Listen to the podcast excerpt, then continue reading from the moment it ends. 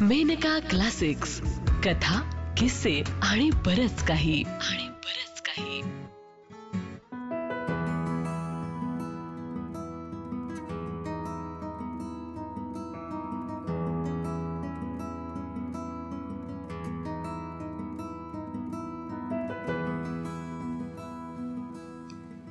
कथा काजव्यांचे झाड आणि दाट धुके लेखिका शुभांगी सहस्त्रबुद्धे. वाचन सौ मेघा जोशी. हु जमलं बाबा एकदाच. मला तर वाटलं किती आग्रह करतात आणि रिसेप्शन पर्यंत तरी राहाच म्हणतात की काय. त्याचं श्रेय मला हां. गेल्याबरोबर मी वंसनच्या सासूबाईंपासून सगळ्यांना क्रमाक्रमानं पटवलंय की मुलांच्या परीक्षा आहेत म्हणून राहणं काही जमणार नाही.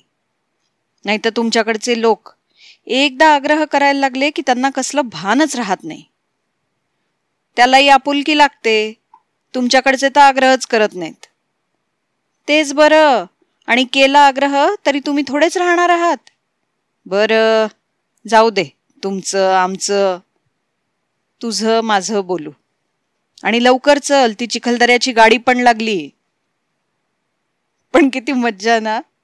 अमरावतीचे घरचे लोक समजतील आपण आग्रहामुळे यवतमाळला राहिलोय. आणि यवतमाळचे समजतील आपण परत अमरावतीला गेलोय. आणि आपण इकडे चिखलदऱ्याला. थ्रीलच म्हणावं लागेल नाही? पुढे तर थ्रीलच थ्रील आहे. विदाऊट रिझर्वेशन हिल स्टेशन किती बरं वाटतंय ना? बरंच काय? खूप छान वाटतंय. अगदी मोकळं वाटतंय. इतक्या ठिकाणी गेलो पण दरवेळी मुलं नाही तर कोणीतरी बरोबर. दोघांची मिळून अशी आपली बऱ्याच दिवसांनी घडलेली ट्रिप. अर्थात तोही प्रकार काही वेगळाच होता म्हणा. म्हणजे सर्वांबरोबर तुम्ही सुद्धा समुद्राच्या लाटा सूर्यास्त सूर्योदय वगैरे बघायचे? आणि मी? लाटा अंगावर घेताना मुलांना बांधणार तर नाही. सूर्यास्ताच्या वेळेवर दूध वेळेवर मिळेल ना?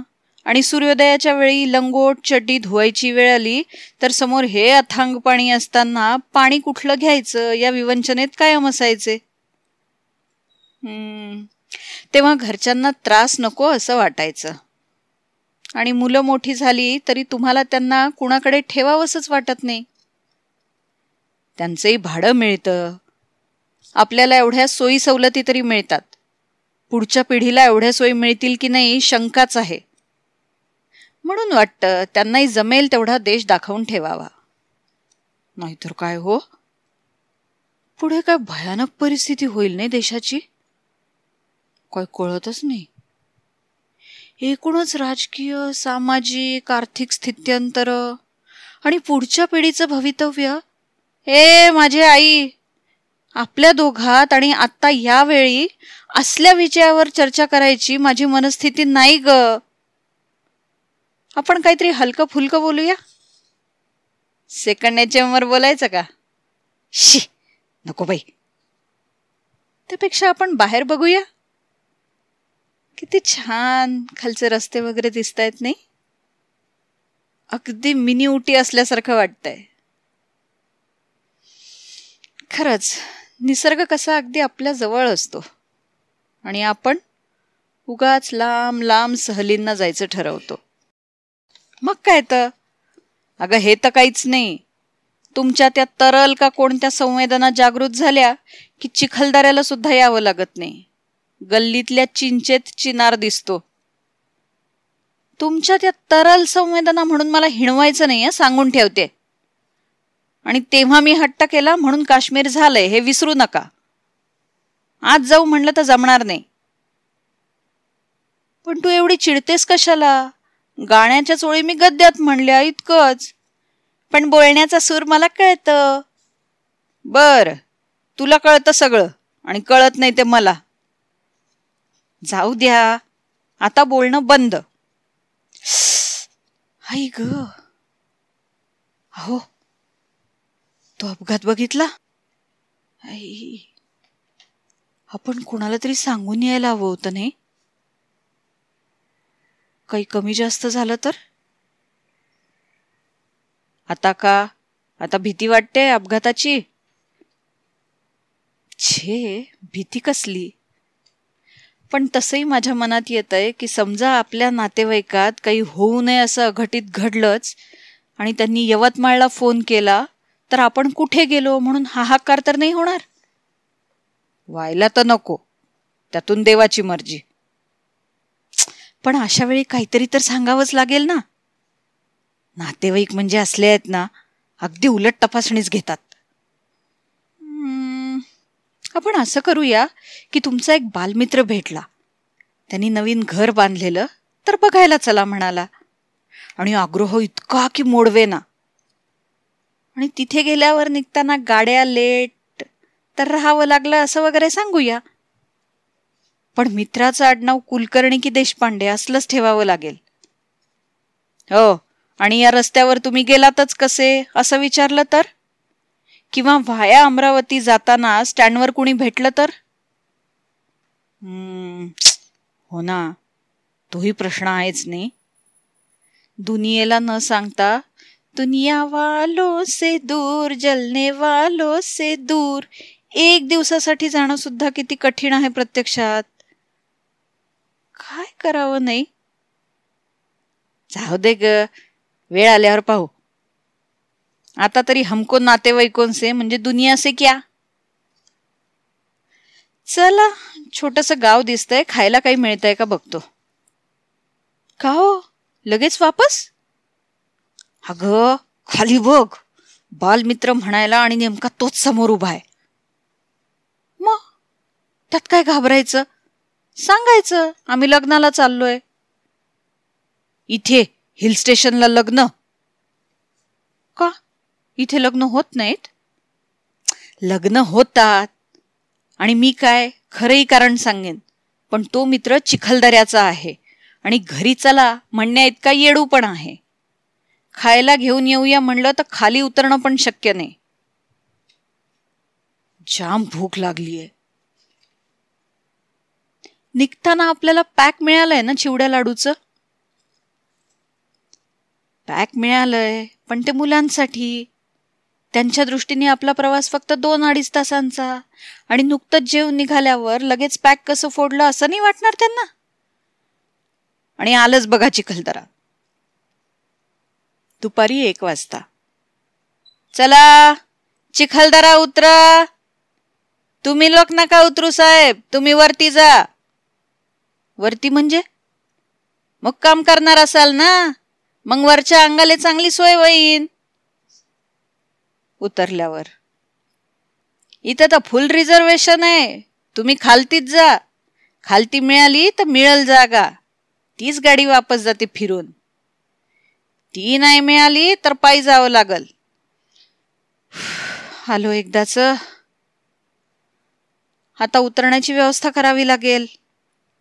उतरण्याचं जमतंय साहेब. पण आधी तुम्ही जीप ठरवून घ्या. अडीचला जीप आणून उभी करतो. पाय जा. हो पण जेवण वगैरे? ते होतं बाई. गाविलगड सुरूच राहतंय दिवसभर. पण आधी जीपचं काय ते ठरवा. तिथेही किती झुंबड उडते जेवणाऱ्यांची. आता सीझनच आहे ना. संध्याकाळी आठ वाजता. कसला निसर्गन कसलं काय? किती धामधूम झाली दिवसभरात. कोणते पॉइंट आणि त्याचं काय धड वर्णन सुद्धा आठवत नाही. वेळ तो केवढा त्यात पाऊस काहीच तयारी न करता आल्यामुळे गैरसोय पण किती झाली. त्यात धड जेवणही नाही. हल्ली जिकडे तिकडे गर्दीच फार. गाविलगडला आता गर्दी दिसत नाही तर आपण जेवून घ्यायचं का? चालेल. रात्री नऊ वाजता. आईस्क्रीम मस्त होतं पण. थोडे पाय मोकळे करून येऊ. बसून बसून ना उबल्यासारखं झालंय अगदी. तशी धामधूम झाली म्हणा पण दिवस तसा छान गेला नाही. हम्म. बरं वाटलं. पण ते झाड बघितलं? किती चमकतंय. काजव्यांमुळे त्यात काय बघायचंय? खूप छान दिसतंय हो. बघत राहावंसं वाटतंय ते काजव्यांचं झाड. तू अशी ट्रान्समध्ये जाऊ नको. आपण बोलता बोलता बरंच लांब आलो आहोत. इकडचा भाग अगदीच अपरिचित आहे. मुक्कामावर गेलं पाहिजे. पण असं नाही मिळत बघायला कधी काजव्यांचं झाड. घ्या लाइट पण गेली. आपल्याजवळ टॉर्च पण नाहीये समोरचं काही दिसतही नाहीये. म्हणून तर किती सुरेख दिसतंय ते काजव्यांचं झाड. कापून टाके ना मी आता तुझं ते काजव्यांचं झाड. चल निमूटपणे. त्या समोरच्या लोकांच्या टॉर्चच्या उजेडात आपण निघून जाऊ. दुसऱ्या दिवशी पहाटे. हिल स्टेशनला असू नये एवढ्या पहाटे उठणारे आपणच असू नये. आपल्या दोघांच्या सवयी तशा खरंच चांगल्या आहेत. काय मस्त दाट धुकं पडलंय. फार क्वचित पाहायला मिळतं असं. तू असं कर. तयार हो लवकर. आपण फिरायला जाऊया. दाट धुक्यात. बोलणार नाहीये का? कसा घालवू तुझा राग? प्रयत्न सुद्धा करू नका. काहीही फरक पडायचा नाही आता. कधीतरी तुलाही आवडत होतं ते दाट धुकं. शुद्ध मूर्खपणा होता तो माझा. आणि पुन्हा पुन्हा धुकं धुकं म्हणू नका. उठल्याबरोबर लगेच काही चहा मिळायचा नाही आणि तोपर्यंत मी झोपणार आहे. आठवण सुद्धा होणार नाही चहाची त्या दाट धुक्यात. मला होईल पण. आणि तुम्हाला कोण अडवतंय तुम्ही जा. एकटच जायचं? का? त्याला काय होतंय? सकाळी साडेसात वाजता. उशिरा मिळाला पण चहा छान आहे नाही? आमच्या हॉटेलचा चहा खासच असतो साहेब. आणि लवकर चहा हवा असेल तर मला रात्री तशी सूचना द्यायची होती. पण तुम्ही लोक काल आलात आणि आज चाललात पण. राहायला पाहिजे एक दोन दिवस. हम्म पण इथं गजबजाट वाटतोय खूप. ऑफ सीझनला या. त्यावेळी खूप स्वस्थता असते. स्टँडवर आपण खरंच येऊया चिखलदऱ्याला पुन्हा. कशाला उगाच? आणि यायचंच असेल तर यादी करून घ्या लेख. काय काय बरोबर घ्यायचं त्याची? टॉर्च वगैरे काय ते? किती कडवटपणा. यादी तर करेनच. ती थोडी वेगळी असेल. त्या टॉर्चचा अग्रक्रम. आणि मी काय करणार आहे माहितीये? रात्रीचं जेवण झालं की मस्त आईस्क्रीम खायचं. नंतर वीज मंडळाला फोन करेन की आता वीज पुरवठा खंडित करा. आम्ही म्हणू तोपर्यंत वीज आली तर बघा. आणि माझ्याजवळ टॉर्च नसेल तेव्हाच मग बघू आपण ते काजव्यांचं झाड. अगदी मन तृप्त होईपर्यंत. खरं? अगदी खरं. मग मी सुद्धा देवाजवळ प्रार्थना करेन. आम्ही जेव्हा जमेल तेव्हा येऊच पण मग तेव्हाच खूप खूप पाऊस पाड. दुसऱ्या दिवशी पहाटे खूप दाट धुकं पडू दे. तो हॉटेल मालक म्हणतोय तर आपण त्याच्याकडून थर्मास भरून घेऊ. आणि एकीकडे चहा पीत अंगावर शाल घेत खूप मस्त फिरू मजेत त्या दाट धुक्यात. मी तर सूर्याला सांगेनच आमचं फिरणं होईपर्यंत खबरदार उगवलास तर. खरं अगदी खरं. आत्ता आपण ऐकलत शुभांगी सहस्त्रबुद्धे लिखित सौ मेघा जोशी यांच्या आवाजात काजव्यांचे झाड आणि दाट धुके. ही कथा जुलै दोन हजारच्या मेनकाच्या मासिकात पहिल्यांदा प्रकाशित झाली होती. ही मेनका प्रकाशनची दोन हजार बावीसची प्रस्तुती आहे.